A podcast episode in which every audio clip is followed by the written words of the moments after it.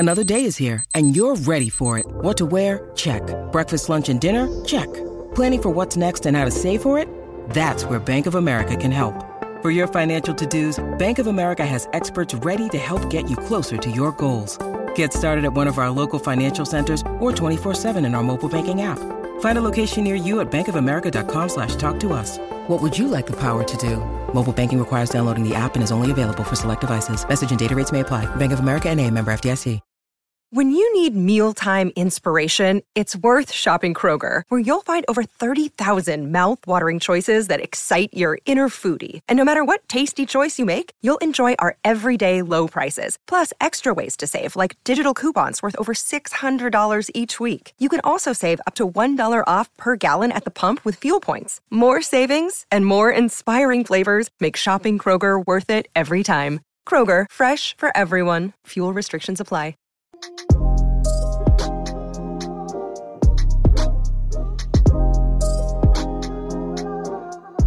Hey guys, welcome back to another episode of Black Girls Living. You're joined with Vic and Jasmine, and we've got some special guests in the building. Do you want to introduce yourselves, lovely ladies? Do you want to go first? Hi, I'm Natalie. I'm Melissa. This is so embarrassing. Why is it embarrassing? Sweet. Do you know why? Because obviously we know you lot, so I'm like, okay, coming on the podcast, doing my podcast voice. If you go podcast voice, everyone says that. They're like, like some people who do podcasting, they're like, do I sound different on the mic? Do I not? Do we sound different? I don't think so. No, I think you guys are quite natural. Alrighty. If you guys don't know, these two beautiful ladies do Black Girls Book Club, and they've been doing it since 2016. Damn. That's a long time. Yeah, that's a long time. It's like a whole 5 years. Yeah. 5 years soon, actually. Wow. The actual 5th birthday, yeah. Oh, yeah, this month. This month is 5 years of BGBC, doing up BGBC. Wow. Mm. What are you guys going to do to celebrate? Well, we had a book's come out, right? So with the book, I kind of feel like this. Casual flex? Yeah. You know how destructive it is. The Black Girls Guide to Glowing Up. But no, I feel like with the book coming out, I think this whole year is about the book. Yeah. I don't feel like you can just put it down to a day. It's an entire celebration. So I've been doing like a lot of this year, just celebrating all these little small little successes before I start getting to this point. So I think the whole year has been a celebration for me. There's been some highs, there's been some lows, but I think overall it's just been a really nice year. Mm-hmm. So yeah, I don't know. We should have done something. We should have thought of something, right? I think, yeah, like you said, the book was the flex. Do you know what? I'm so gutted that we couldn't go to your launch party because you guys. Oh shit! I was in Brighton. I was in Hungary, and I was in Bristol. Yeah, all right. Yeah, we both went in. Yeah, no, we have to home. Ah, this girl, did you not trust us? No, because you lot threw a mean party. To be fair, we didn't throw this party. Did you know? The publisher... What are you saying? It wasn't given? No, it was okay. But what happened, I said to my publicist, I was like, I just need you to understand. The rep. I was like, in terms... Yeah, the rep. You need to understand who we are. But I was like, in terms of the launch, every single book launch I've been to, it's literally just been men in socks and sandals and warm wine. And I was like, don't shame me. I was like, okay, bet, I got you. It's like, Melissa, it's like the standard, the rooftop. Is that like, okay? I said, well, okay. But the way that she went in this party, it was stunning. Because these lot are known for throwing a mean party, a mean brunch. Like, I think I went to one of your first ones. Yeah, that was probably the first events I went to with just black women. It was such a good vibe. I met so many different types of people. People I speak to today. You know Alexis? Mm-hmm. Who's Alexis? She wrote, what's the book that Alexis wrote? It was about the woman, it was about goddesses. Is it Alexis I'm talking about? Right? Alex, right? Alex. Why am I calling her Alexis? Oh my God. Like, Alex. What things Alexis would suit her, but... Yeah, that book about the, oh my God. Yeah, that's it. That was about, it. Like Greek mythology and whatnot. I met her there. It's just, I met so many people there. Yeah, I can't lie. It's really mad because I'll meet people and they'll say, you know, like my best friend, I met at one of your brunches. Wow. And like, there's so many women that I didn't even realise that came to like the first brunch, but a lot of our events. So when I was kind of doing some research in terms of who's been coming to these events, like who's like over the past few years, and the amount of names that are popping up, I'm like, wow. These people actually came quite humble because some of them are like big authors or people doing really, really big things, but they just came and they kind of understood the assignment. It's just about celebrating our sisterhood and who we are as black women rather than you're coming in a space saying, I am this and I do that and this is what I've done in my life. It was very much just there and just enjoying. So even some of the friends that kind of we met along the way, It's like years later that I found out they've got these big jobs. Mm. Girl, I thought you just worked in finance. She goes, no, I run finance. Mad. But it's quite nice because everyone just comes on that humble. Yeah. Really nice. Even that's my thing, I have to say. It is a nice little thing to do. Let's get into the book. Black Girls Guide to Glowing Up.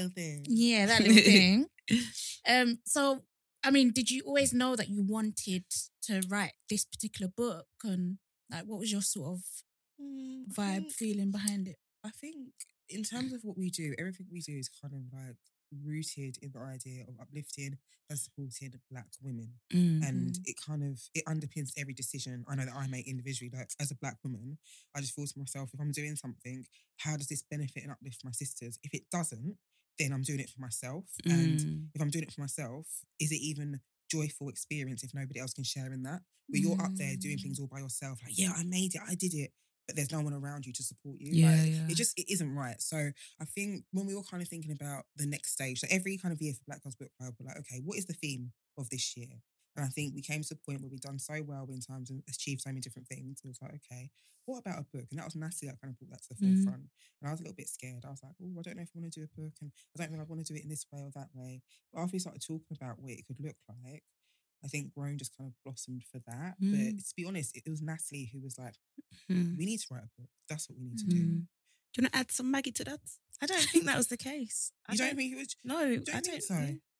Okay, what's your side of the story? No, my side of the story was that we just kept hearing that people were like, oh, I really wish I had Black Girls Book Club like when I was younger. Mm. Because what ultimately happens is we pick a book. I make sure, I'm like, who's read the book? Put your hands up. If you haven't read the book, why have you come? Blah, blah, blah, blah.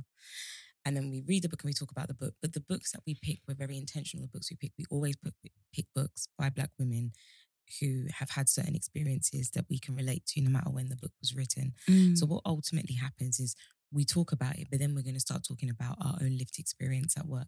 Then if someone's in a trash relationship, someone else might start talking about their own trash relationships. And so it just becomes like a natural sisterhood, and just building off what you guys were saying about you met this person and that person there. It's like when you begin to have those genuine conversations about what it's like to be a Black woman in this day and age, what your living experience was when you were a teenager till now, it just naturally flows that people like, no, this is a sisterhood I wish I had when I was younger. This is the advice and the guidance and the conversations I wish I had 5 years ago, 7 years ago. I find specifically for women, Black women who grew up outside of London or didn't grow up in Black communities, for them coming to Black Girls Book Club is an amazing experience because they're used to being in an environment where there's just one or two other Black people. So for them to come in a room where there's like 50 to 100 Black women dressed to the nice, eating good food, drinking, taking pictures, just enjoying, just basking in that environment. They're like, wow, why didn't we have that earlier? And so the way I see it is that we kind of just having these conversations, and it was like, well, we can't ask people to send their 12-year-olds to come into central London to have brunch with us and drink Schlur, but what we can do is kind of give them the lessons and have the conversations with them that we wish that someone would have had with us when we were that age. And I think that's kind of just how it came to be, just through. So I wouldn't say like it was my suggestion. I think it was more. Though, I think sometimes, I think in life, people just need to acknowledge when they come up with an idea. But it wasn't my idea. Oh, you push it to the forefront. So whose idea was it then? It was yours. It wasn't my idea. I didn't want to write no book. I love that this is what the disagreement is. Most people be claiming credit. Yeah. No, it is. The reason why I say that is because June Sarpong came to one of our events and she was like, girls, I just want you to know that now is the time. If you want to write a book, even if you're not into it, now's the time. And she did say to Natty and I, like, you guys should write something. Yeah, that is true. Your friendship and sisterhood. But and Vic, you had said that to us as well. Yeah, you did say that about when we did that interview with you. Yeah. And you were like, you guys, you need to write something about sisterhood and friendship. But in terms of the actual conceptually having this being a book, I'm just like, okay. But the thing is, one thing, I know Natty said it was my idea. In terms of the actual book that we have, that was my idea. But the fact that we actually even have a book, it was her idea. So yes, I came up with the concept of the book and what it would look like. But if she had not come to me and been like, babe, we need to write this book. And I remember because you always say to me, Vic, remember Vic said we should do something about sisterhood and do it about friendships? If you had not brought that to me, then we wouldn't have grown. And I think one of the things that you brought initially was an idea of a book for our age group. Again, I think you told the story so beautifully because you were like, these women were saying, we wish we had something like this growing up. And then it was very much like, yeah, like maybe we should do something that talks to our experiences for the people that come to Black Girls Book Club. But after a while, when I was really thinking about it, I was like, you know what? But we just have brunch for them. They have it. Like, they have that. People are saying that. And then people have got money, they want to do drinks, they want to do enjoyment, they want to do brunch. But, and as Natalie said, what about the baby girls? And we have done brunches for kids. And we did that for Alex. Oh my God. Yeah, oh my God. So we did that for them. And it was really beautiful. But one thing about kids, they're shy. They don't necessarily want to speak. And you have to kind of eke things out of them. So that's when the idea was, actually, we can do this book. But if we actually just, it's the same information, we're not going to change what we say, but we're going to direct it at young girls, because especially young Black girls, because there is nothing on this earth that is catered to them. And what will end up happening if we do write it for like the older generation is that young girls will just find it and read it anyway. And we had that growing up where there were books that weren't for us, but we went and read them. Was Keisha the Sket for us? Yeah, because the girl who wrote it was 13. So when Keisha the Sket came out... I felt guilty when I found... Like, I remember... I think we all did. Yeah. But when it came out, it was like being kind of shared around schools and stuff. My mum never knew about no Keisha. Okay. There's no one kind of over a particular age group that knows about it. People under a particular age group didn't know about it. So that was really, in terms of like, literary, that was like really saucy. That was actually probably the only time that something was written for us, but it was very saucy. It was very saucy. The thing is, like, I feel like it was very saucy, but when I was reading it, it wasn't like, wow, this never happened. I knew girls who were doing stuff like that. So people can say that, like, I was very saucy, because I remember they like had a clubhouse talking about it when it was announced it was going to be published, and people were like talking about responsibility. And I was like, but she was writing the lived experiences of people around me. Like, I had friends that were telling me the exact same stories, which is why Keisha just get blue, because it was for us. That was our lived. Well, and definitely. She's 13. So what does it? If a 13-year-old has written something, where do they get it from? It doesn't make any sense. Yeah. And I think, especially like in our community, I think there's this whole thing of like, oh, you don't want them to be too grown, this, that, and the other. But people are doing these things, and then they feel embarrassed or ashamed to even admit it. No, definitely. So I don't know. Like, I just think that, especially with the book, because we knew that young girls would find it. We didn't want them to just find it, come across it like we had done, like growing up. We wanted them to go into a bookshop or go online and say, yeah, this is for me. So it's very, very intentional. I think we always work with intention. So yeah, I know Natalie's saying it was my idea. Yeah, I came up with what we have now. But if she had not been really forceful with it and said, don't you remember, Vic said this, Auntie June said this, we wouldn't have a book, because that wasn't really on my mind in terms of doing a book. I think we've been quite intentional in terms of doing brunches, doing events, doing this, doing that. And kind of being tangible, something that lasts for a day. But when Natalie was very much like, we need something that is kind of essentially, it's like a legacy, something that everything we've gone through, everything we've done, is like in just packaged nicely. Yeah. And I think we started that with Black Girls Book Club with, okay, everything we've gone through, let's find something that allows people to have that kind of safe space. So we had like the brunches, which, you know, no men are allowed, it's really bougie and all that kind of stuff. But it was kind of, and that's why I talk about the themes for each year, because the actual theme, I guess, for that year was like, you know what, this is legacy, this is what we're going to do. So yeah, she did come up with the idea. She did not come up with the idea of having a book club. That was all me. Even though she tried that. But she did come up with the name Black Girls Book Club. So you've got to give her that. So without Natalie, there wouldn't be no Black Girls Book Club. It would be called something else. It'd been like Sugar Honey Iced Tea. Or like, Sugar Honey Iced Tea. You know what I mean? Or like caramel. That's what people were doing before, innit? Like caramel babes. So that would just be like the hint. Or urban book readers. So that would be the hint. It's for Black women. But Natalie was like, no, it's black. Two Black girls. And we are Black, and it's blackity black, direct. And we're going to be doing up Black stuff. So it's called Black Girls Book Club. Come or don't come in, it's up to you. Love and that energy. I was like, yeah, it's true. Sometimes you have to be direct, because next thing you know, you just find POCs or... Anyways. Look, it's open to everybody, but it's called Black Girls Book Club. So when people ask me if they can come, I'm like, would you be comfortable in Black Girls Book Club? Doing up Black Girls Book Club stuff. And sorry. You know, we center the voices of Black girls, and Black girls will be listening to. I think that's greedy. If you're not a Black woman and you're coming, that's greed, I think. You know, it is. I think, if I'm being honest, it is so lit. If you look at it, it feels like it's so lit. I think people are like, oh, no, I can't lie, I just want to go. So I get why people... But there's other things you can go to. You know, but is there anything as good as Black Girls Book Club in the literary game? No. So I get why people want to come, but then my whole thing is, look, yeah, just because you see Black girls doing up nice things, not everything is for you. Yeah. But it's open to everybody. So if you're bad and bougie, come through, innit? come through, but then we get them to answer questions. So like before you come, you have to like say, no, what is it, plantain or plantain? Like that kind of in little questions. And if you know, then you know you'll give the right answer. But sorry, that question is even the division in the black community. Yeah, it's the, so I know if you so it's say, a trick question. Yes, of course, of course. So I just know. What but if you know, you'll know which answer to pick, or you'll know what that question is really about. Exactly. If that makes sense. If when people ask me that question, I say no comment now. But then if you put no comment, I'll say, yeah, come through. Because you just know already. Not to argue. Do you know what I mean? Don't argue. Whereas you can just tell, because sometimes I'll put it and then you'll have like someone who clearly maybe isn't of our demographic. They just give some weird answer. Some weird answer. Like essays. Yeah, like just nonsense. Like, I don't know. They've gone on Urban Dictionary. Yeah, they've like dissected the ongoing debate. In 1966, right. The Nigerians claimed that it was plantain.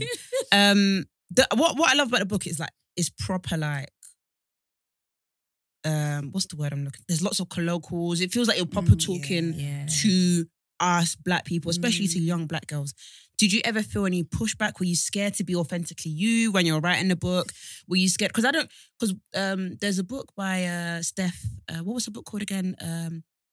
Fattily Ever After. Yeah. And in her book, it's probably one of the first books I've read where it was kind of like, I'm going to speak as if I'm speaking now, how I speak in my blog post. And that's what I loved about this book, because it just felt so relatable. Yeah. And often I feel like when black writers have a chance to write, they feel maybe a bit scared to be them.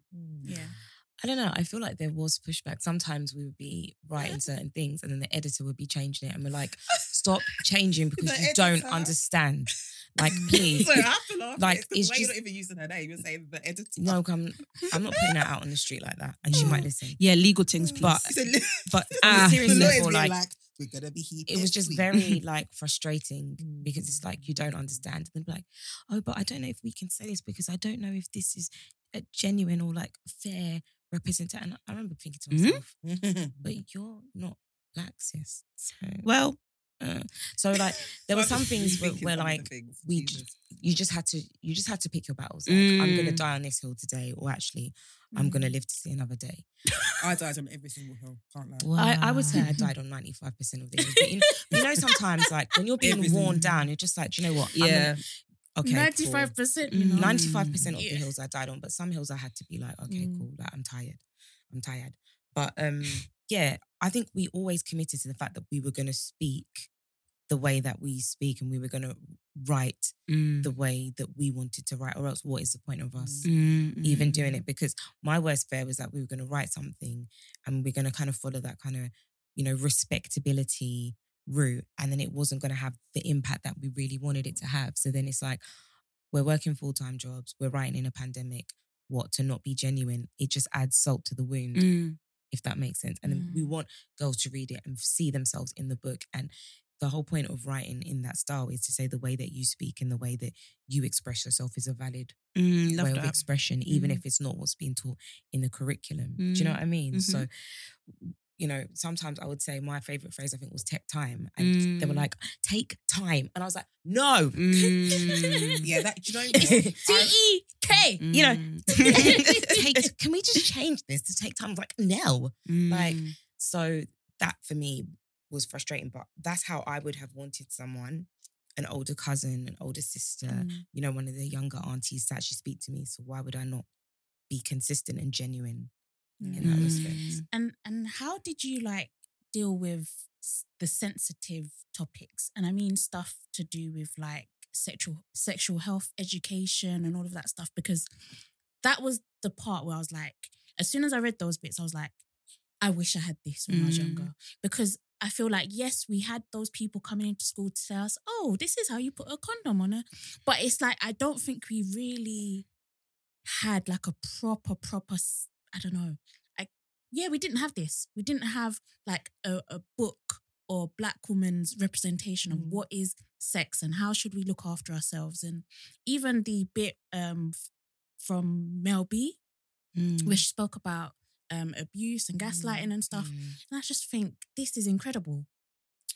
I think with that chapter, that's the body language chapter. So with that, I didn't really want to write it, but I knew how intense it would be and the things I'd have to cover. But in the end, I was like, you know what? there were a lot of people that would need it. I was very lucky growing up that my mum essentially asked any question I had, my mum would answer it. So my mum was very much of the thinking of, if you are old enough and mature enough for these things to be in your mind and you're worrying about them, then I'm here as your mother to give you that answer. So, you know, sometimes I didn't necessarily want to ask her certain things. And then, you know, sometimes we'd be watching something on TV, and then what my mum would do, say if something came on EastEnders, she would just start talking about the thing, and then like, or how she dealt with it when she was younger, or things like that. So she would do it in that kind of way. And we'd always have active like conversations. So if I saw something on TV or like a sex scene or something, I'd be like, I don't even understand like why they do that. Why are they flinging off all their clothes? Mum was like, because, and she'd actually like, explain. My dad told me to close my eyes. I think my dad slapped me once, because we were watching this film with Will Smith, and he was having sex with a girl or something like that. And I said, Dad, why does Will Smith get all the ladies? My dad just slapped me. I'll never forget. That's even I'll never forget. Valid question. I'll never forget. And I was thinking, like, what did I do? My mum would have been like, what we were doing? Now you're watching this. He was like, how dare you make me feel uncomfortable, Victoria? Oh, he probably was thinking, like, I don't want to detail as to why. Yeah, exactly. So no, my dad used to slap me all the time. That was just distraction. Do you know what it is? It's like he's so frustrated at himself that he can't actually express it, that he just lashes out and does violence. Like, I remember, so one of Jazz's favourite artists, 50 Cent, there was a song, is it Candy Shop? Yeah. I remember watching it in the early morning, like, watching it before school, you know. Dad came and said, what are you watching? Because obviously one of the girls in it, what's the girl that was in the music video? Olivia. Yeah. She was shaking her bum. Do you remember? Yeah. But I said, what are you watching? Just slapped me. And I was like, but how is it my fault 50 Cent has a woman shaking her in the video? Nah. I feel like with parents, like it's just quicker just to slap in it. Rather than to explain. I'm just thinking, you know, I'm thinking about what you said about your dad, like saying you to close your eyes. Like my mum, what we would do sometimes, like a sex scene would come on and we're clearly embarrassed as kids because our parents are there. We'd be like, oh my God, this is so disgusting. And Mum's like, what is wrong with you? She's like, stop being stupid. It's not disgusting. Or if you think it's disgusting, close your eyes then. And I was like, oh. I used to fake sleep. Did you guys fake sleep? No. So if I didn't want to see, I would close my eyes. My mum was just very much like, you're not just acting foolish. Wow. Like, it's just, if this is not cool, just go upstairs and go to bed then. And she'll be like, oh, you know what? Yeah, you're right. It is your bedtime. I'm like, no, it's fine. I can take it. So my mum was very much, just, she always kept it real. She was just like, you're being stupid because you are going to sit here and pretend like you don't know anything about no kissing or that your friends aren't doing up kissing. Like, you're not even nearly, 14, 15. Come on. Let's just be realistic about it. So we weren't really, when we were growing up, we weren't really allowed to like, fake the funk essentially. She was very much like, okay, you're a child now, you're only going to be a child for a little bit of time, you're going to be an adult for the rest of your life. So it's like she was really like preparing us for it. So when it came to that chapter, I really kind of embodied everything about her and like the things that we discussed, and it just wrote everything down. So like where we have like vaginal discharge, because that's a whole thing I think as a woman that you don't really talk about when you first get it. And I just remember thinking, oh my God, there's something wrong with me. And I was like, there's nothing wrong with you, that's why I bought you panty liners, but you don't listen, innit? So I thought, even like, you know, like in your like panties, like they'll get bleached. So the whole time I was like, wow, what's wrong with me? And then I was like, oh, it's because of this. I didn't even know that until I was maybe like last year. Me and Jazz spoke about it on the podcast because I saw a Bible tweet. I just thought maybe. I thought it was because of my cheap Primark knickers. Do you know what? I thought when I put them on the sun, I thought the sun was I don't know, was burning. The knickers, because it was Primark. That's hilarious. I think because my mum like had to kind of find out a lot of things herself, and perhaps especially she's like is from Jamaica, and she came here about 15, 16. So there are certain things that you're not allowed to ask, and you wouldn't know. And she's quite lucky. Her mum is still quite open, honest, but because you're coming from that conservative culture, there were just certain things you would just have to find out yourself. So she was very much just like, this is what it is. Like, there's no long thing about it. You're going to find out at some point. This is what it is. And if you don't ask, she won't necessarily tell you, especially if it's something that can be like embarrassing. You know what I mean? But there were just little things that she would just tell me about because she knew it would be something I might be insecure about or something I might worry about. So there was like there was not shame in our house. There's no like embarrassment or shame about things. And we would like talk about things quite publicly, and my dad would be there listening. He'd be like, oh my God, what is wrong with you? Like, one thing my dad is just always rolling his eyes at me like, what is wrong with you? Because he's just been in the house the whole time with me and my sister asking mad questions. Oh, do you have any brothers? No. Okay. Dude, no. Sorry, Nats, I know you've got a little brother, but like, imagine a brother in my household. No, that would have been like, no. It's nice just having my dad there, knowing that this is like, female supremacy. Love that. We're running the team up in the house. to know. No brothers. I don't know. Maybe I'd be a different person if I had a brother, I think. I'd probably be like... You never know, exactly. That's what I think. Maybe I'd be different because I've got no sisters. I've already got brothers. You got brothers? Yeah. I remember... They used to fight you. Fight who? I'm joking. No, do you know what? Did my brothers fight me? Maybe like once or twice. Never used to fight me because I'm the oldest. Okay. So they never used to fight me. But the lip, like the ag... especially when they were in their teenage years. It was too much. It was too much. It was way too much. Did Isaac try to fight you now? So you're the big sister. So like, did he? No, I think we used to bicker a lot. I used to wind him up a lot because I think that I was very resentful that he even existed. I was. Wait, at least you can admit it. Yeah. Some people. No, but my mum said like, didn't you say you was the same? No. I was not that much. I wasn't resentful. No. Basically, that you. No, please, because my brother listens to this. I actually love him. No, Japan basically. Sorry. I love my brother. But yeah. Like, my mum said things like, because I was 4 years. I think 4 years. Yeah, that's a big time. Yeah, because you are only child for 4 good years, and I was very spoiled, right? So when my brother came, apparently 2 weeks, I was like, yeah, I think it's time to take him back. When are we taking him back to the shop? Like, all of that type of language. So it took me. I would say I didn't like having a brother until I was at least like, I would say 10. Yeah, I wasn't. It wasn't. I'm just being honest. That's fair dues. I'm just being honest. But now me and my brother are very, very, very close. But I find with brothers, they have like reckless abandonments. It's like, I get like one WhatsApp from my brother every now and then, like just checking I'm alive. And then that's it. I don't hear anything from him. But then when I do spend time with him, it's really good. So I love having a younger brother now. But nah, we used to argue a lot. And I feel like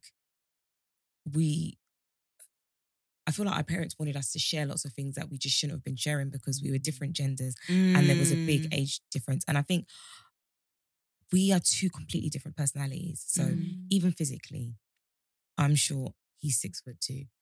I'm loud, he's quiet. He thinks this way, I think that way. Even when I'm approaching things, I'll ask him like, what do you think? Just to get a completely different perspective.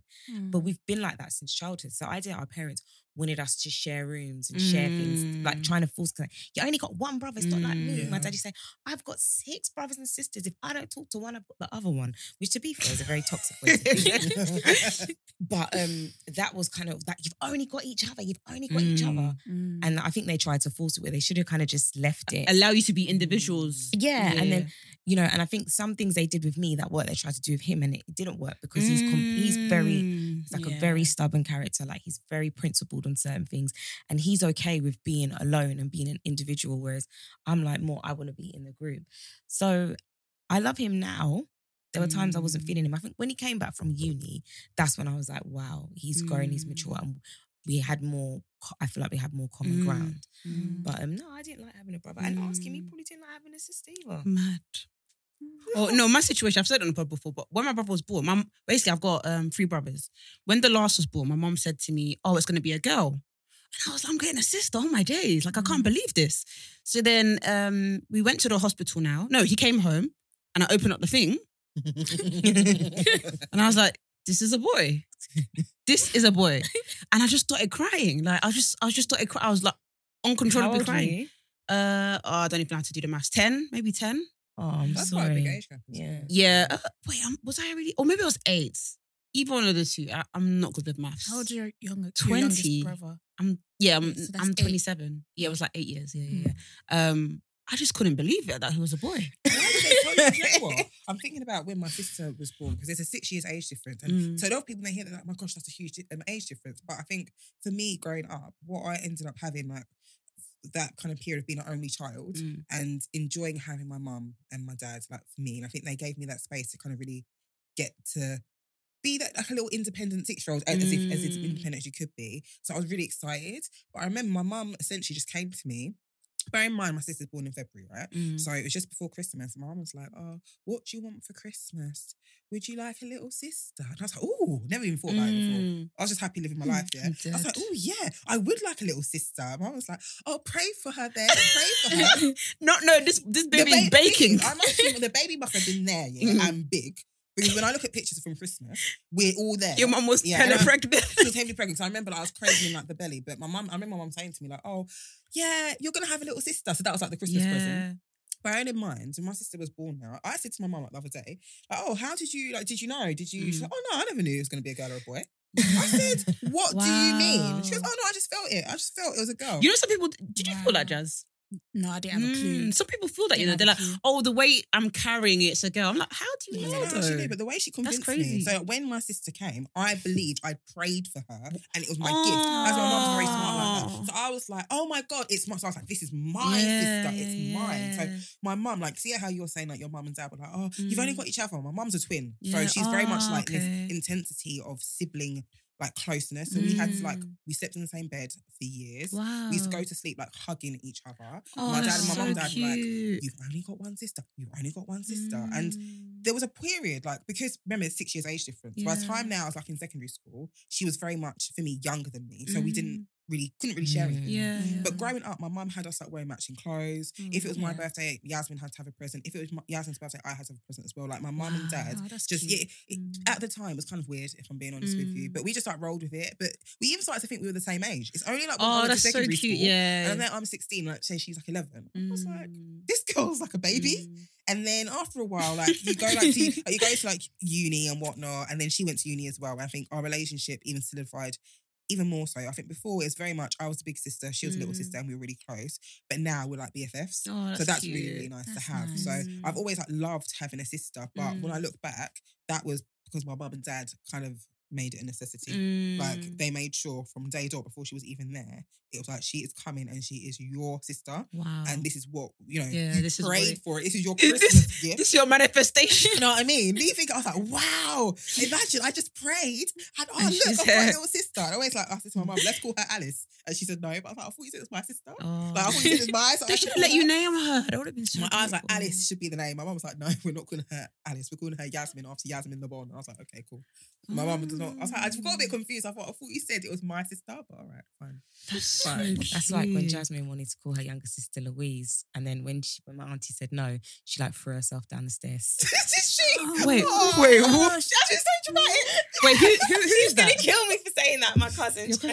And she threw herself down. Yeah, like literally threw herself. Like I want to call her Louise.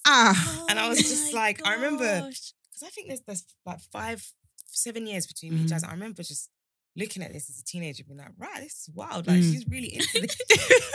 I think it's a big thing. Her middle name, my cousin Janisha, I believe her middle name is Louise. Oh, so what's the problem? No, because you wanted the first name. Oh, okay. You know what I mean? So that was like a... That's when we used to do evil things. Like, we used to give her like 20p and tell Jasmine it was like £20. Okay. That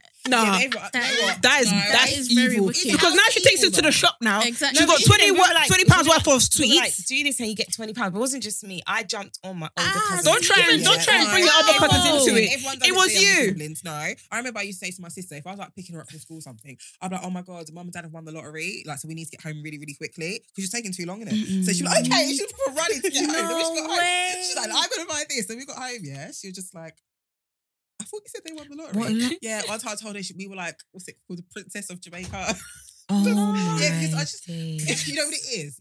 To be fair, you probably take out steal their innocence in it, but sometimes you just want them to do stuff and they're not doing it. So you're like, oh, you got to tell them. Let me just tell you like some little shit. I probably should share a story, but I don't know if it's people gonna think.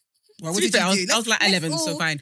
But one time, my brothers wouldn't cook. So one of the things I used to battle with my brothers, they wouldn't clean after themselves, or they just wouldn't clean. Yeah. Or when I clean up, they'll mess it up. Mm-hmm. When mum comes back from work, she'll blame me, obviously. Yeah. So one time, I pretended.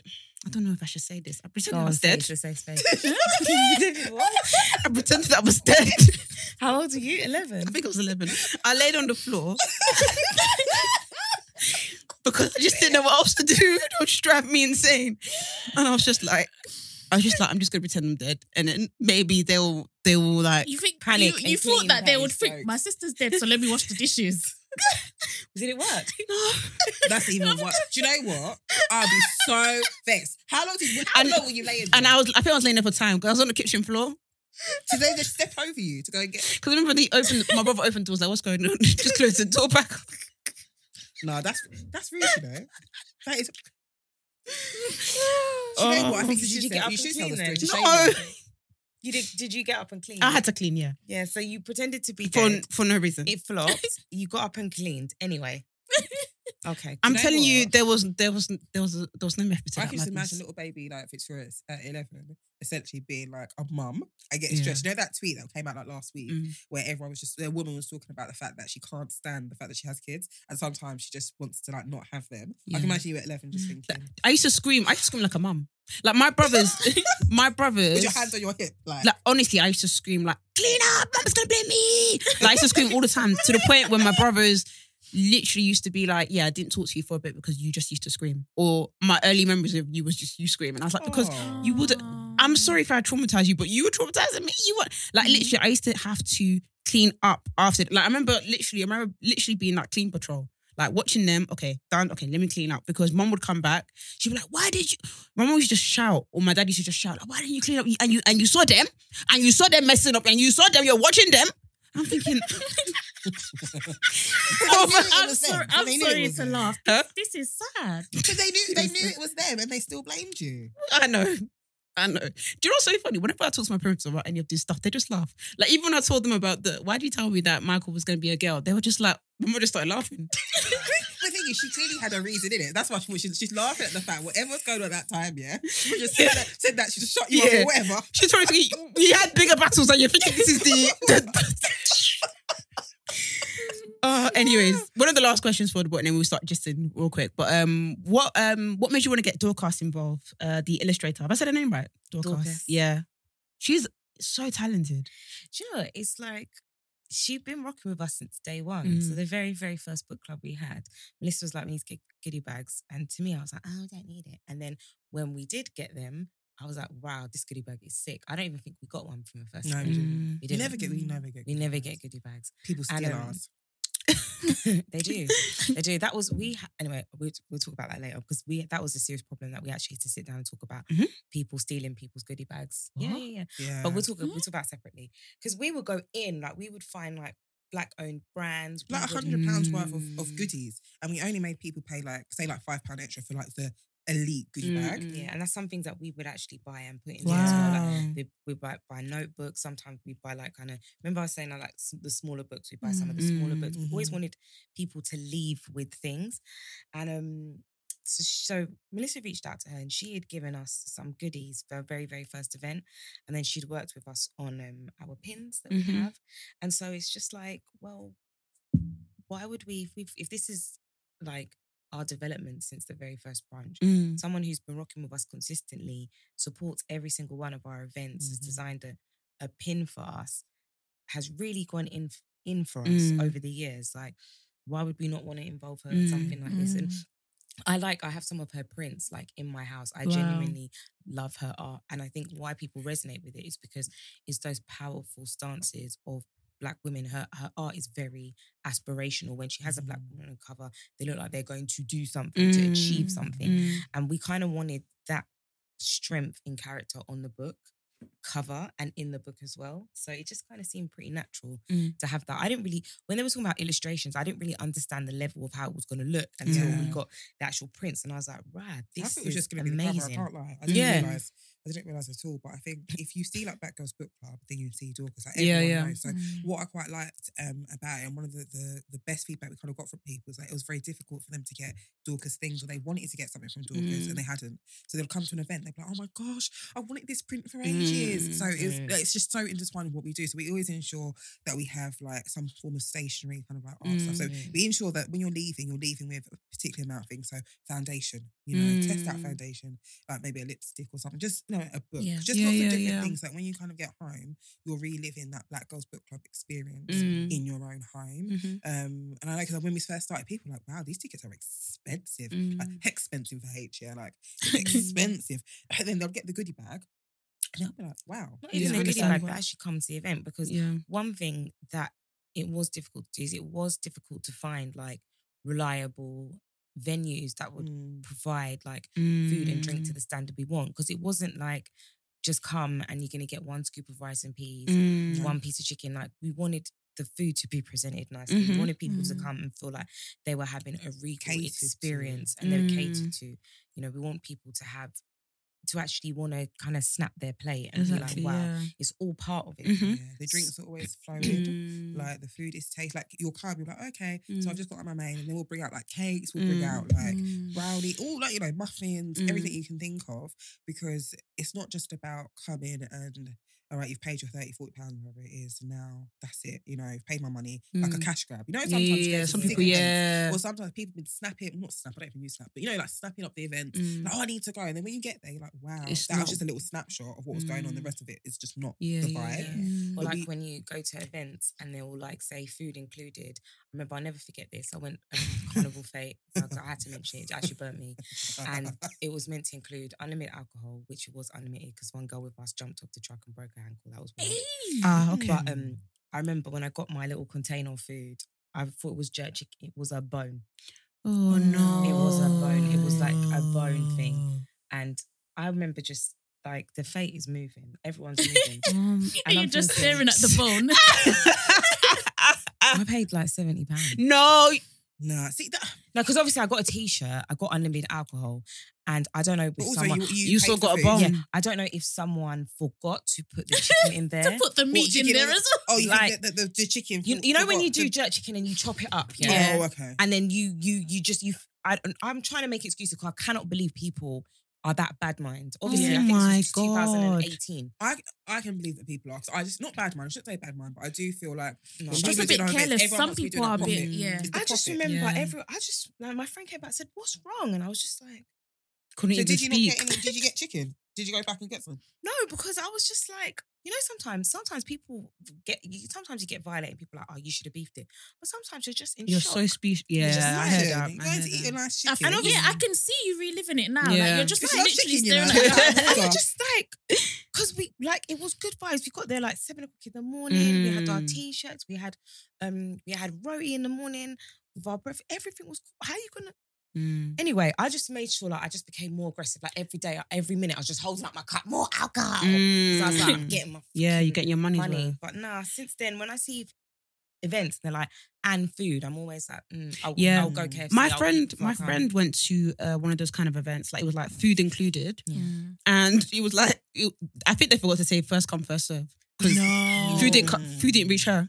Yeah.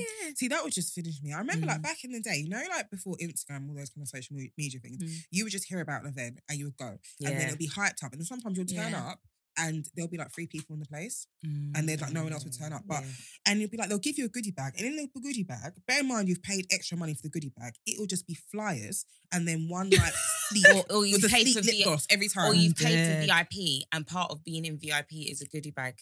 And it's just leaflets. That's too rude. And that's why I think everything we experienced in terms of what we wanted from an event, it was like not like to slate anyone else's event, but it's just more so like, we didn't like that. So we're going to do it better. We're going to do it better. And it's like, we literally just worked super, super hard. We invested so much of our own money into things. And when people are like, oh, how comes Black Girls Book Club is like this? And why are the goodies like this? I'm like, because I paid for it. Yeah. So when people kind of think like, oh, you know, all of these people doing events and this, that, and the other. It's like, no.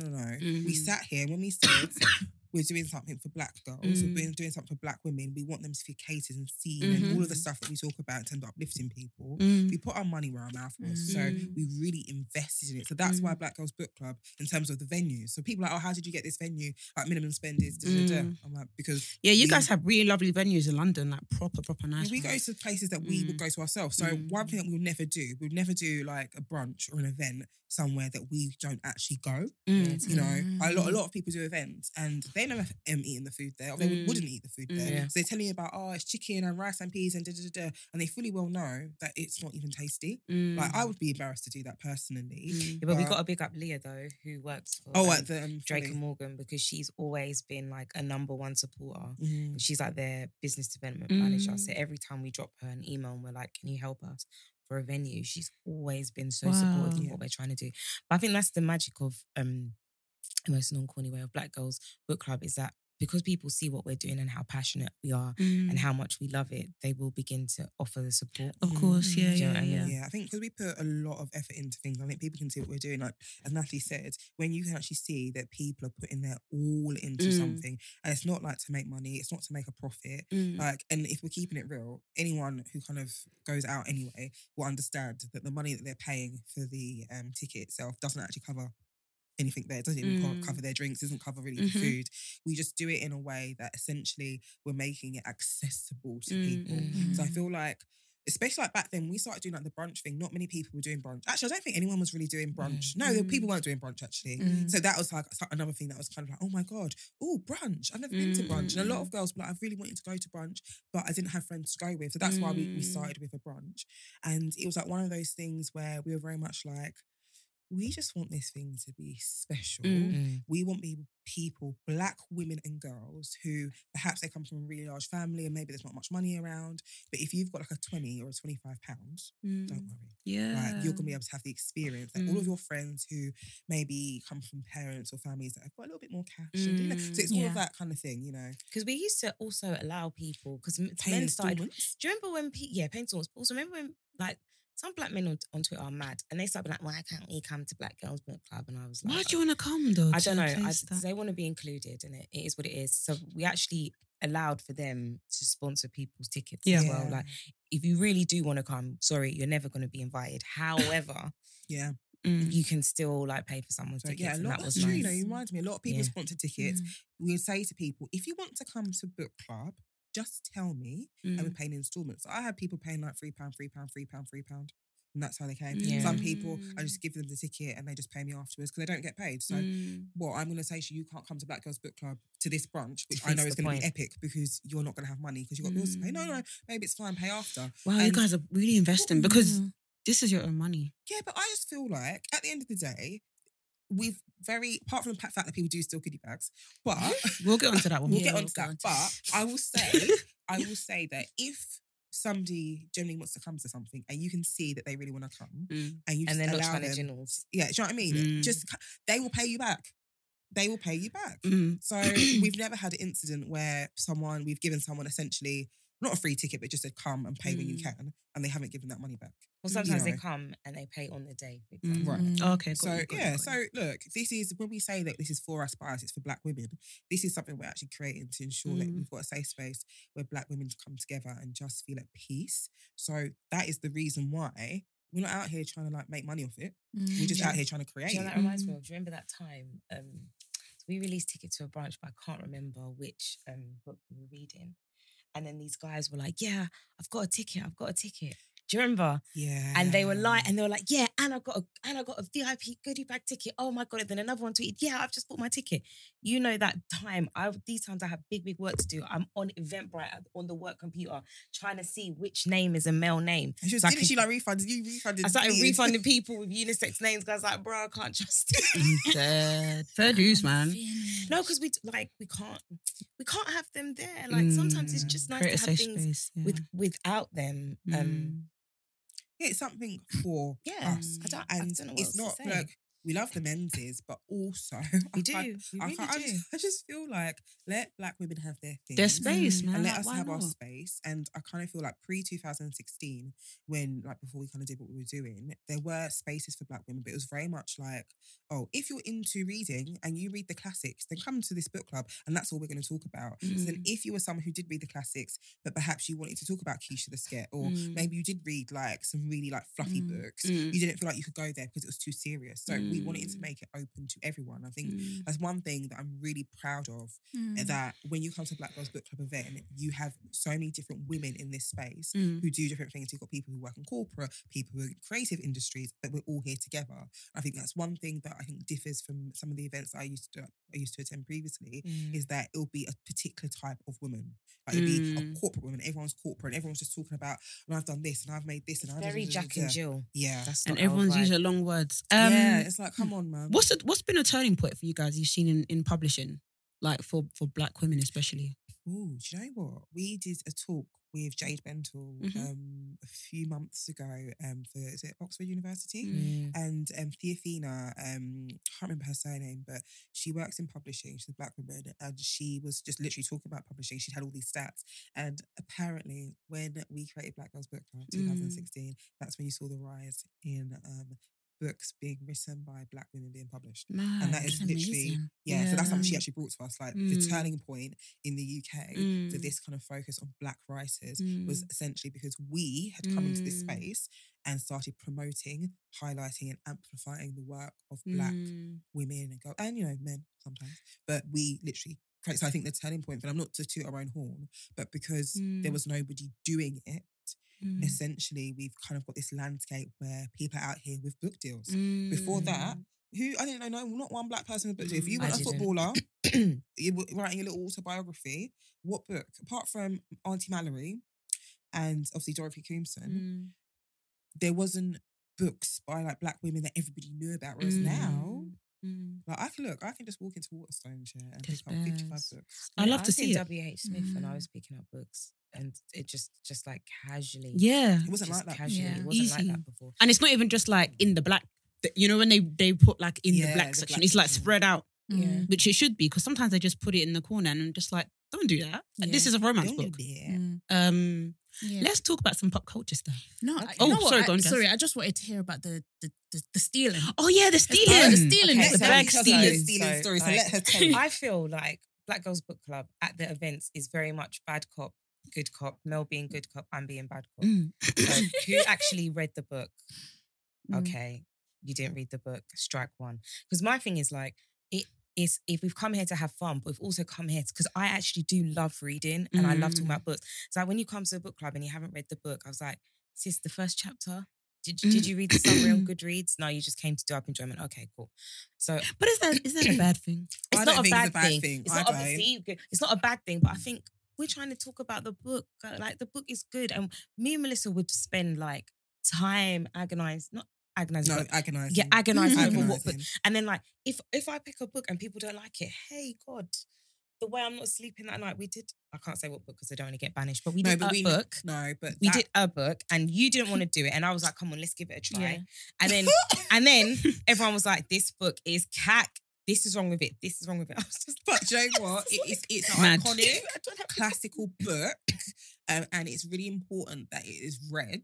And what I enjoyed about that experience was that when the book first came out, everybody loved it because it was the first of its kind. Yeah. Then, I'm not going to say how many years later because then you guys will clock, but years later, now that we have so much more books, we realise how cack it is. We're like, oh wow, it's not even that good, but that's fine. It was the nostalgia. I know what book you're talking about. I think that's a really good book. But you know what? If I know what book you're talking about, I think that's a good book. We'll discuss offline. It is a good book because when I reminisce about the book and the story, the book and the story is sick. When you reread it with all of this new understanding about stuff that we didn't know before, you're like, rah, we've got bare problems, cancel culture, but the book is good. The book is good. So. But how comes we cancel it now? We didn't cancel it back. Because I don't think you can really... Because with books, it's like people, okay, you're cancelling it now. Why were you cancelling in 2016? Because sometimes the thing about it is that, like, there's so much gatekeeping in publishing. There's so much gatekeeping just in publishing and in media as well, to the point where when certain things do come through, there's just a joy about the fact that a different perspective is being displayed, something that we can feel, someone who is similar to us, who we believe has had similar lived experiences, is writing in a certain way. And there's always going to be the thing where you look back and retrospectively, I don't think cancelling is the right word, but retrospectively think, oh, that's a bit problematic, even in film and media, because the way we think, the way we discuss things, our appreciation of how it evolves. So ultimately, there's certain films that I'll look back and I'll be like, bro, that is very problematic. That is, you know, the kind of portrayal of certain types of demographics. It's just, no, I can't watch that in the same way I watched it when I was a teenager. You still appreciate it, but you just know it's exactly. So I think that was the watershed moment with that book. But yeah, we used to have this thing where people would literally, people would literally like see a goodie bag, go in it. And say, for example, one goodie bag had one black up lipstick. People be like, oh, I want a second one.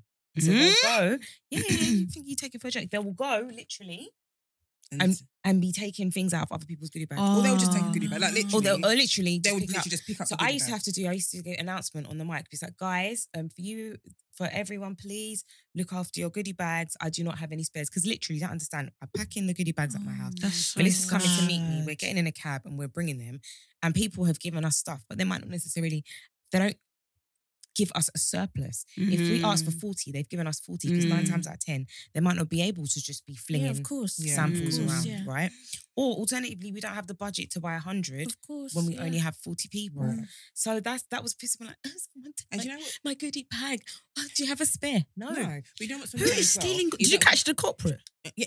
Oh, I know who. Anyway, Melissa believes she knows who it is. No, I know. You know what it is. One thing about me. Did you see them on CCTV? What I'm gonna say is, one thing about me. You can't be saying like that. I'm not saying anyone's names. What I'm saying is, one thing about me is that on every table at every event, I have someone at the table who's there to help facilitate the conversation. Dead. So it's not about, you stole it. It's not even that deep. What people need to understand is when we're doing the goodie bags, we're actually intentionally ensuring that goodie bag that we've put at your desk, at your table, at your seat, has a foundation that will match your skin. Has a lip. You know what I'm saying? So when you go and take so-and-so's because you think, I like this, it's...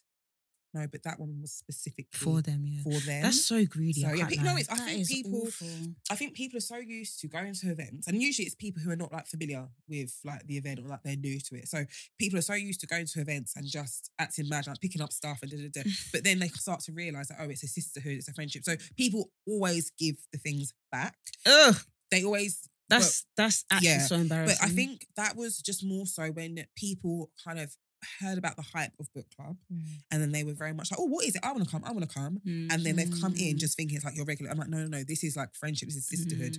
You don't just come and just pick up a goodie bag, like sometimes you just go to random events, you're like, goodie bag, and just take it, because there's no kind of emotion, there's no relationship there. There's goodie bags on the table, I'll take it. So people just come in and just pick up the goodie bag or just look in it. But I think when they start to realise that nobody else is doing that, then it's like, that's embarrassing. Have you ever been to a party when you're younger and the goodie bags were finished? The party bags were gone? Oh, yeah. That was so devastating. I remember one time I was queuing. Taking 2 or 3 in it, that's why. Yeah, that's why. Because one auntie was there and she was like, I need to pack for my child at home. She'll be taking 5 bags. She's taking 5 bags. I'm waiting in a queue. There's no. So is that type of spirit that people's trying to bring to Black girls? We don't need that spirit no more. We didn't have the capacity to be doing hundreds and hundreds of. But I think people started to kind of like learn like what we were like, what we were trying to do. Then after a while, it was like, okay, we get it. So then what people, I'll say, so like, if you want a black up lipstick, I can get you a black up lipstick. Next time you come to the event, I'll put 2 in your bag. If that's your shade, that's your colour. But I think it's just really understanding that, this is like, it's a lit bougie affair, but this is, if you're coming to Black Girls Book Club, you're coming to your sisterhood. Behave.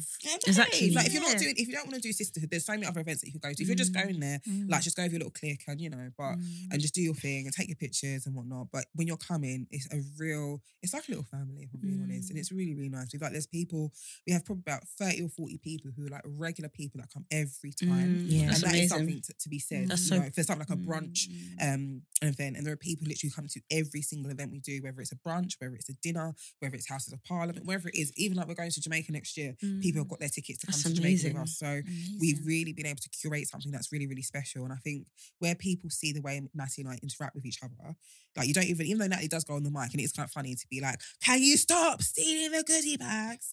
It's very much just, I think no problem with saying she'll do it, but I feel like people become so much kind of in this relationship with Natty and I and the friendship that it becomes like, I can't lie, that was me. So when you're saying, do you know, I'm like, yeah, because they were like, yeah, I can't lie, it's me. But they didn't, they told you because you're a good cop, because if they told me, I would have been like, no, don't come back, or I'll refund your ticket, or you're not allowed to come to the next event.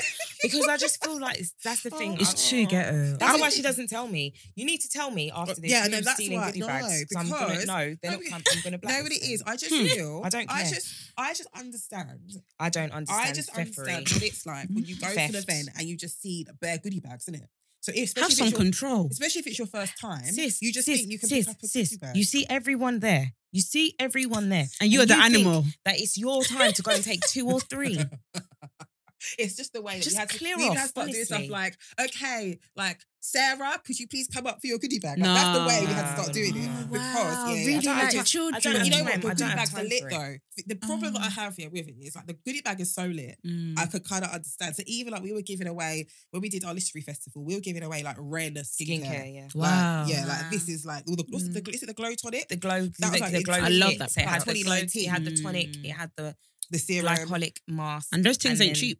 Right, so we like when we say that we're doing things, it's like it's also with the theme. So we had Funmi Fetto, so we did like a. And she, I love her book. It's such a lovely coffee table book, right? It is amazing. Like Palette is such a good book, and it kind of like is very accessible as well in terms of the things that she like covers. So we knew that for the goodie bag, it has to be luxury, like quality skincare, which matches with what she had in the book. So she spoke about Ren, so we made sure we had Ren products. And that was nice because people were like, I've never used this brand before, but I've like tried the little samples and stuff and it's really, really, really nice. Actually, I'm going to go and buy it. So that packet that we gave everyone is £18 from Space NK. Yeah. Because we gave everyone that stuff. Wow. That, and someone is coming like a animal, just stealing. No, but at this point... Animal, like, yeah, that's correct. Have no respect. Yes, I was going to say again, actually, I was like, people stopped doing that then. But at that event, because of where it was in a private members club. So because it's in a private members club, people from the members club were able to come in. So what they were doing, they're like, oh, goodie bags. I was like, no. You can come to the event, obviously, for like free. But you didn't pay for the tickets, so you just sit in the back and humble yourself. You're not the goodie bag. Yeah. You know, I remember like the food, we had so much food. So we had all this amazing food. And then they were yamming off the food. I was like, excuse me, what about my actual members? Let them eat. I was like, what's good? People just act. This is the thing about foreign events that just gives me... That would pain me. Do you know what? I think I'd be like you now. Like, that's what I say when people throw events. Just throw events. Just to give everyone a bag of popcorn. And just call it a day because then you can't get emotionally invested. You want to steal popcorn? Okay, cool, fine. Popcorn. Have you guys seen You on Netflix? Not what? So not season 3? Is it season 3? Season 3 came out on Friday. I haven't seen it, but the only reason I started watching You is because the guy that was in it was trying to have a conversation with the girl from Jane's a Virgin or something. What's it? Stop. Thing is, Jane the Virgin. When it comes to pop culture, this girl would be like Jane the Virgin. And he was like trying to have some deep conversations like, oh, I know about Gina Rodriguez. Yeah. It's crazy how everyone just gives this white man so much grace. And she was like completely missing it. And then I was like, really? What did she say? She was, you know, she's mad. She's very mad. She's very problematic. She's problematic. She's mad. And so sometimes when I watch these shows, I very much watch them in a vacuum. Like I just look at the character. I don't really go behind who the actual actress or actor is. And so because of that now, because I watched Gossip Girl, but I kind of fell out of it and I still need to actually watch it to the end. I then started no, watching... you don't want to watch it to the end. No, but I do because you know me and my completion. Right? Okay. Yeah. So like I then started watching You and I was like, right. This guy is mad. So do you get why he's talking about white men get chances up? Exactly. So he is right, but... as you know, Gina's mad. So that's the only reason why I started watching it. And I saw Netflix was like, you would like this. And I was going to start watching it. They're mad. How can they say that to you? You would like... But however, that's because I'm always watching my murder mystery. Okay, so you're like, you're on Jazz's vibe. Yeah. Netflix is absolutely correct. Yeah. No, but they said that to me. The algorithm doesn't lie. Guys. It doesn't. Guys. It doesn't lie. I don't like that kind of stuff at all. No. And Netflix suggested You to me. So they said to me, they said girl meets boy or boy. No. I said, you're mad. No, so do you know what Netflix used to do to me? Yeah, it used to do this thing where it make the thumbnails of all these films only have black people. Yes. So that I would watch it. And then I would be like, the black person just said hello. Oh my God. I mean, the same thing. I literally watch it like, I thought there's still black people in this. So I had to transfer to Amazon Prime. And then when I came back, they started acting correct. Oh, okay, Amazon Prime's user experience is it's so bad. The only reason I'm on there is because I pay Hulu additional £3 to watch all my housewives. Or is it Hey? It's Hey. Do you know what? Hulu, Hey. Is it Hey Lu? It is. I'm just no, realized. I think it's Hey You. What are you watching on Hulu? You know what it is? It's Hey You. What are you watching on Hey You? I'm watching all the shows. I've watched Real Housewives of New Jersey. Okay. From one to end. I've watched Real Housewives of New York from one to end. Wow, sisters on completion for real. Yeah, Real Housewives of Dallas from one to end. Dallas? Yeah, it's a vibe. Did they cancel it though? No, they didn't cancel it. They paused it, please. They didn't. It's not coming back. I just want you to know it's not coming back. So I was going to start watching that. No, because they might come back in 2-3 years. No, they're bringing Miami back. Miami, I never watched Miami, so I have to start watching that one. I tried to watch Orange County, but it was just too wild. Mm. Like, you know when you're just looking at the 2000s, and I can't. If it's not black people, I cannot go back that far. If that makes sense. Yeah. And then I watched, obviously, having Atlanta on tap, Potomac on tap, without having to go to Mr. World premiere. Married to Medicine. Love that. You watched Salt Lake City as well, right? I watched Salt Lake City. All I want to say, please, everybody watch it, because Jen Shah, boy. She's going to jail. And Sister Mary as well. Sister Mary Clarence. She's doing the most. I love her though. Mary Cosby. And so so those are the shows I'm on there watching. They're like trying to recommend me to like watch Kardashians and stuff, and that's just not your vibe. I just don't think, like, it's all the problematic issues aside, I just think genuinely when I used to watch them when I was younger, they are very, very, very boring. Like they are so boring. It's very scripted. What are people? Not even scripted. It's just boring. Like, oh, I'm so busy. I had to go to here, and I'm just driving in my car. And it's like, I want to watch people actually doing things and having real conflict, and something is actually happening, and people are actually talking about things. I don't want to just watch you sitting in a room where everything's white, eating a salad. Like, do you know what I hated about the Kardashians when I used to watch it? So they used to do this thing, like, it was the previews. Yeah. They annoyed me. So, for example, Kim's going to meet Chloe. They're going to have an argument. Yeah. So she's on the phone. She's like, "What do you mean? What do you mean?" So they will show you that right at the beginning of the episode. Yeah. They go halfway to do a pause, and you see what? And you're thinking, again, what does she say? Then you see the argument, and it's absolute ass. As in, the argument is Chloe being like, "Oh, what do you mean? Mom's present still in transit." Oh, you're thinking, gosh. And they do that all the time. The only time they had a real fight is when Kim. That one was hilarious. No, but she's always slapping people. Really? Do you remember she took the? I remember the Hermes bag. You don't remember seeing it? I didn't watch it religiously. I've seen that episode. It was just a clip. The clip ended up on Twitter. Yeah, it was just Kim back in the room, and she's just and Chloe's just laughing at her. So she slapped her. What's the oldest one? Is it Courtney? Yeah, Courtney. No, but you know what? Like, Courtney is annoying. She'd be like, I don't want to do this. This is not my lifestyle. No. And then I love Courtney. I can't lie. I think she's hilarious. She went to go and hit Kim, and then Kim just went, "Don't be so rude." Slap. Wow. And then Chloe's obviously finding it so hilarious, and she's like, "Oh, stop, guys!" And it's like, you're 6'12". Yeah. So you can literally pull them apart. But you're enjoying it for the camera. And then Kim was like, "I've got scars in my back." Because they don't like Kim. So they don't like Kim. They're not. They don't like Courtney. They don't like Courtney. They do like. You know what? The right reason I say that, because Kim was the favorite of what's her name? Oh, Chris. But now I think her favorite is Kylie. Kylie's like the Kylie's her favorite. So she's very kind of open with that. So I don't think it's like, oh, you don't like her, but you know, like resentment. It's like resentful, and then she's very. It appears. Just in her own world. Like, don't you remember like when she lost the diamond earrings in the sea? Oh, and yeah. And it's like, the kids, there are children dying. I'm not going to lie, though. If I lost my diamond earrings, I'll be crying too. No, but you losing a diamond earring compared to Kim Kardashian losing a diamond earring. Also, it's an insurance scam. Because one thing they do a lot of is they like recreate things on purpose, so that they have like a timeline to say, oh, this is what happened. All right. So it's like, if you are Kim Kardashian, you've lost your diamond earrings in the sea. What's the first thing you're going to do? Call the insurance company. But it was... If I was an insurance, I'd say, get inside that sea. Start looking for your ring. It was recorded. How do you know? And why are you wearing it if it's that deep? Yeah, why are you wearing diamond earrings? Even me, when I lose my basic studs that I order from AliExpress, I'm upset. Do you think I'm going to be wearing them in the sea? Exactly. There is no way on this earth. Like, we've all gone in the sea. We've all gone swimming. You take certain things off. Standard. It was just so fake. And the way she was just looking, it was just fake. That was an insurance scam. That is my belief. Or maybe it was a gift someone gave her and she went to get rid of it. I don't know. So she just said she lost it in the sea. But that's an insurance scam. Damn. Don't you remember like when she was divorcing, what's his name, Chris? What they did. Humphreys. Yeah, Chris Humphreys. They literally re-recorded some of these scenes so she could essentially pretend that there were issues in the relationship. Oh, sure. And it was like when they were in Dubai.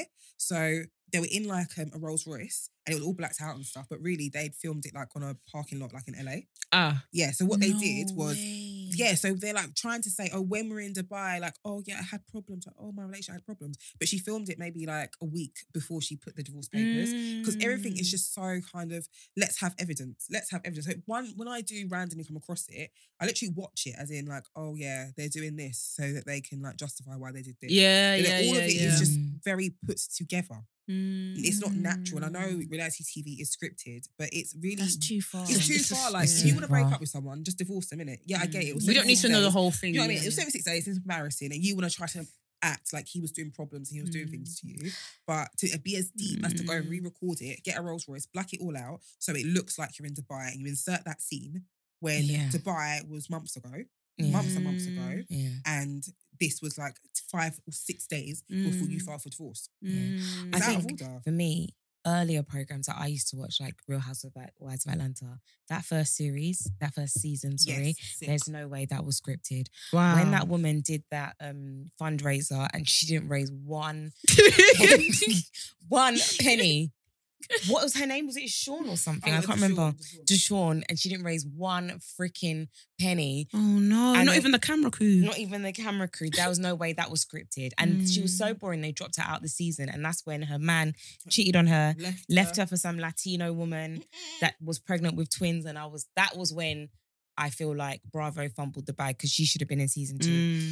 There were so many things in Atlanta that were not scripted. I actually need to watch that again. I think season 1 to 3. White refrigerator.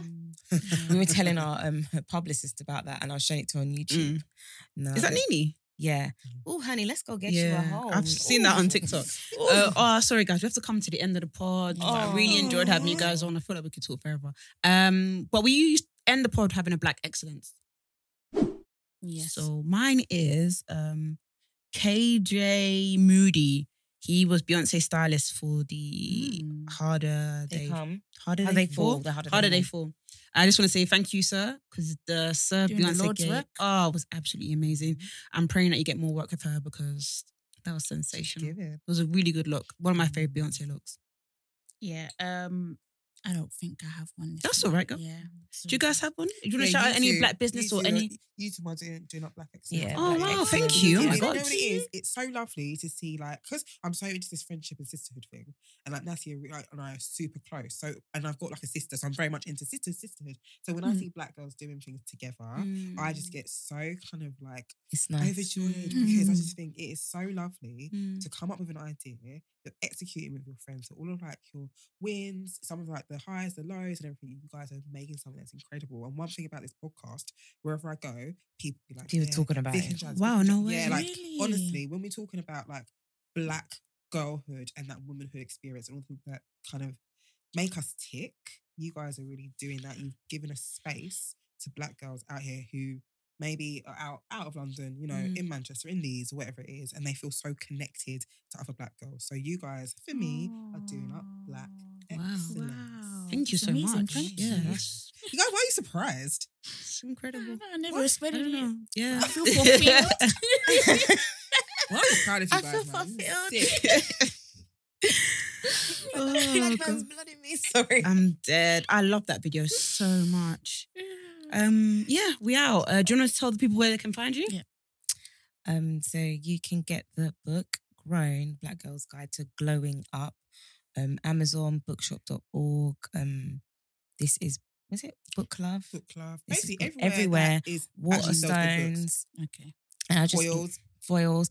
I just encourage everyone to like buy the book, because hopefully this can be a gateway to have more books like this for young black girls. Do. Amen. So please buy it for your younger sisters, cousins, nieces. You can buy it for yourself. Buy it for yourself as well. Christmas is coming.